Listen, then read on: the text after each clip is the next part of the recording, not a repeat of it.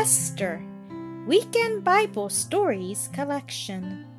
Ahasuerus, king of Persia, made a great feast unto all his princes and servants in Shushan, and sent for Vashti the queen, but she refused to come. Therefore was the king very angry, and commanded that Vashti should come no more before him. And they sought another wife for the king.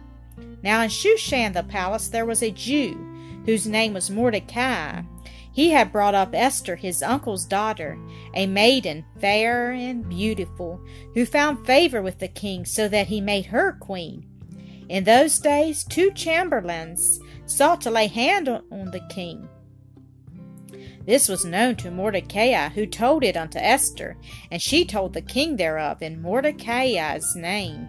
And when inquisition was made of the matter, it was found out. Therefore they were both hanged on a tree, and it was written in the book of the Chronicles. And King Ahasuerus promoted Haman, and all the king's servants bowed and reverenced Haman. But Mordecai bowed not. Then was Haman full of wrath, and sought to destroy all the Jews, and said unto the king, There is a people scattered in all thy provinces that keep not thy laws. If it please the king, let it be written that they be destroyed. And the king said, Do with them as it seemeth good to thee.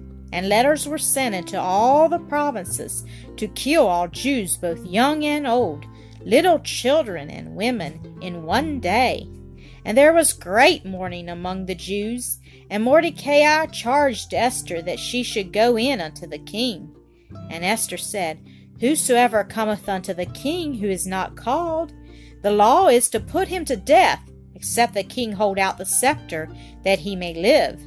But I will go in, and if I perish, I perish. And Esther put on her royal apparel and went into the court of the king's house. And when the king saw her, she obtained favor, and he held out to her the golden scepter. So she drew near and touched the top of the scepter. Then said the king, What is thy request? It shall be even given thee to the half of the kingdom. Esther answered, If it seem good unto the king, let the king and Haman come this day unto the banquet that I have prepared for him. So the king and Haman came to the banquet. And the king said, What is thy petition, Queen Esther? It shall be granted thee. Then answered Esther, Let the king and Haman come to the banquet that I shall prepare for them tomorrow. Then went Haman forth with a glad heart. But when he saw Mordecai in the gate, that he stood not up, he was full of anger. And when he came home, he said, The queen did let no man come in but myself, and tomorrow am I invited unto her also with the king. Then said his wife and his friends unto him, Let a gallows be made of fifty cubits high, and tomorrow speak thou unto the king that Mordecai may be hanged thereon. This pleased Haman, and he caused the gallows to be made. On that night could not the king sleep, and he commanded to bring the book of the Chronicles, and it was found written that Mordecai had told of two of the chamberlains who sought to lay hand on the king. And the king said, What honor and dignity hath been done to Mordecai for this? They said, There is nothing done for him. And when Haman came in, the king said, What shall be done unto the man whom the king delighteth to honor? Now Haman thought, To whom would the king delight to do honor more than to myself?